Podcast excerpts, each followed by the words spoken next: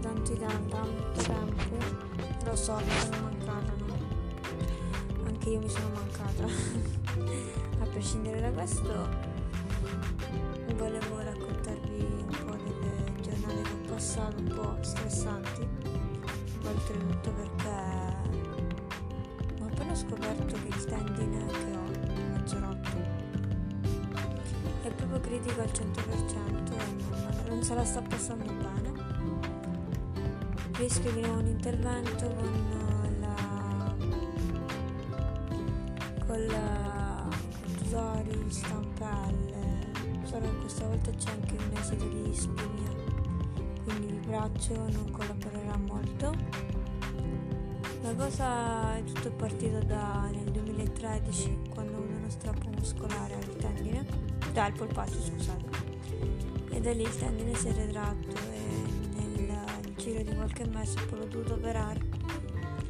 Ora sto cercando il modo di recuperarlo prima che si spezzi del tutto. Solo che sarà un intervento molto difficile, complicato, delicato e tutto. Oltretutto non so nemmeno dove mi opererò e con chi, perché ho molti medici accanto a me che sono pronti a darmi un supporto ma, non è facile prendere in cura un paziente raro non è per niente semplice. E a proposito, questo mese è l'ultimo giorno della sensibilizzazione per la sindrome di Ehlers-Danlos, di cui io, di tipo vascolare, ce l'ho. E vi racconterò pian piano cos'è la sindrome, cosa mi ha provocato negli anni e come l'ho vissuta io.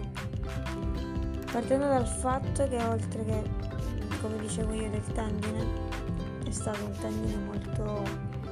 è stato un periodo in cui l'adolescenza era alle, alla, all'apice e si cercava il modo di fare gli ultimi anni di scuola per poi crearsi un futuro. Bene, sapete come è andato a finire? Che ho fatto il penultimo anno di superiori eh, di stampelle poi no l'ultimo anno. Penultimo e ultimo comunque me li sono fatti male vissuti male ho fatto la maturità con le stampelle e dopo sei mesi ho detto che bello ora siccome sono un artista ho fatto volevo fare la scuola del fumetto ma ahimè dopo sei mesi da quella dell'intervento del tendine ripreso del tutto e tutto quanto è arrivato l'ictus ischemico e quindi stato fantastico. È stato fantastico perché non sapere di avere cioè, un futuro stabile perché poi con la sindrome dell'Erdallos come già nominato prima è una patologia molto complicata da gestire e la devi prendere un po' di petto alcune volte nel senso che l'Erdallos è una collagenopatia e nel mio caso ha portato vari problemi a livello tendineo, muscolare soprattutto, ma anche neurologici, purtroppo. Quando ho avuto la diagnosi di allergandos vascolare ero confusa, mi ricordo quel pomeriggio che ero con avevo un mal di testa terribile e però ero contenta perché finalmente mi aveva spiegato la dottoressa che mi segue tuttora cosa fosse realmente, perché qui dove sto io non è che me l'abbiano spiegato granché.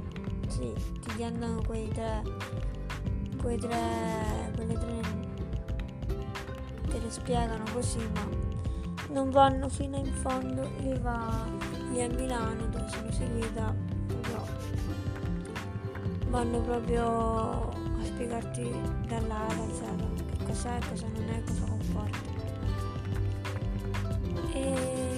capisci realmente cosa ti aspetta in futuro. Dopo che ho avuto l'ischemia eh, mi è cambiato tutto perché poi ho iniziato ad avere, come si dice, un po' di non depressione ma quella spinta di non... cioè rien- vai a entrare in un mondo di fisioterapia continua, di dolori, perché poi da lì ho cominciato a conoscere il dolore vero e proprio. eh. Non è semplice gestirlo in qualche modo. Sì, ti impasticchi, ti prendi la tachipirina e ti basta, ma a me non bastava proprio la tachipirina, se devo essere sincera. Quindi a quel punto mi sono trovata a dover affrontare un nuovo mondo, un nuovo modo e di vedere le cose, di fare le cose, perché con un braccio solo cosa, cosa vuoi fare? Cioè cosa pretendi di fare comunque non è facile. Una ragazza di 20 anni che si vede con un, con un braccio solo, con l'uso di un braccio solo e non è per niente facile da accettare soprattutto. E lì mi ha aiutato molto un percorso psicologico minimo accanto alla fisioterapia che mi ha un, attimino fatto rialzare l'umore e ho cominciato a vedere le cose per come stanno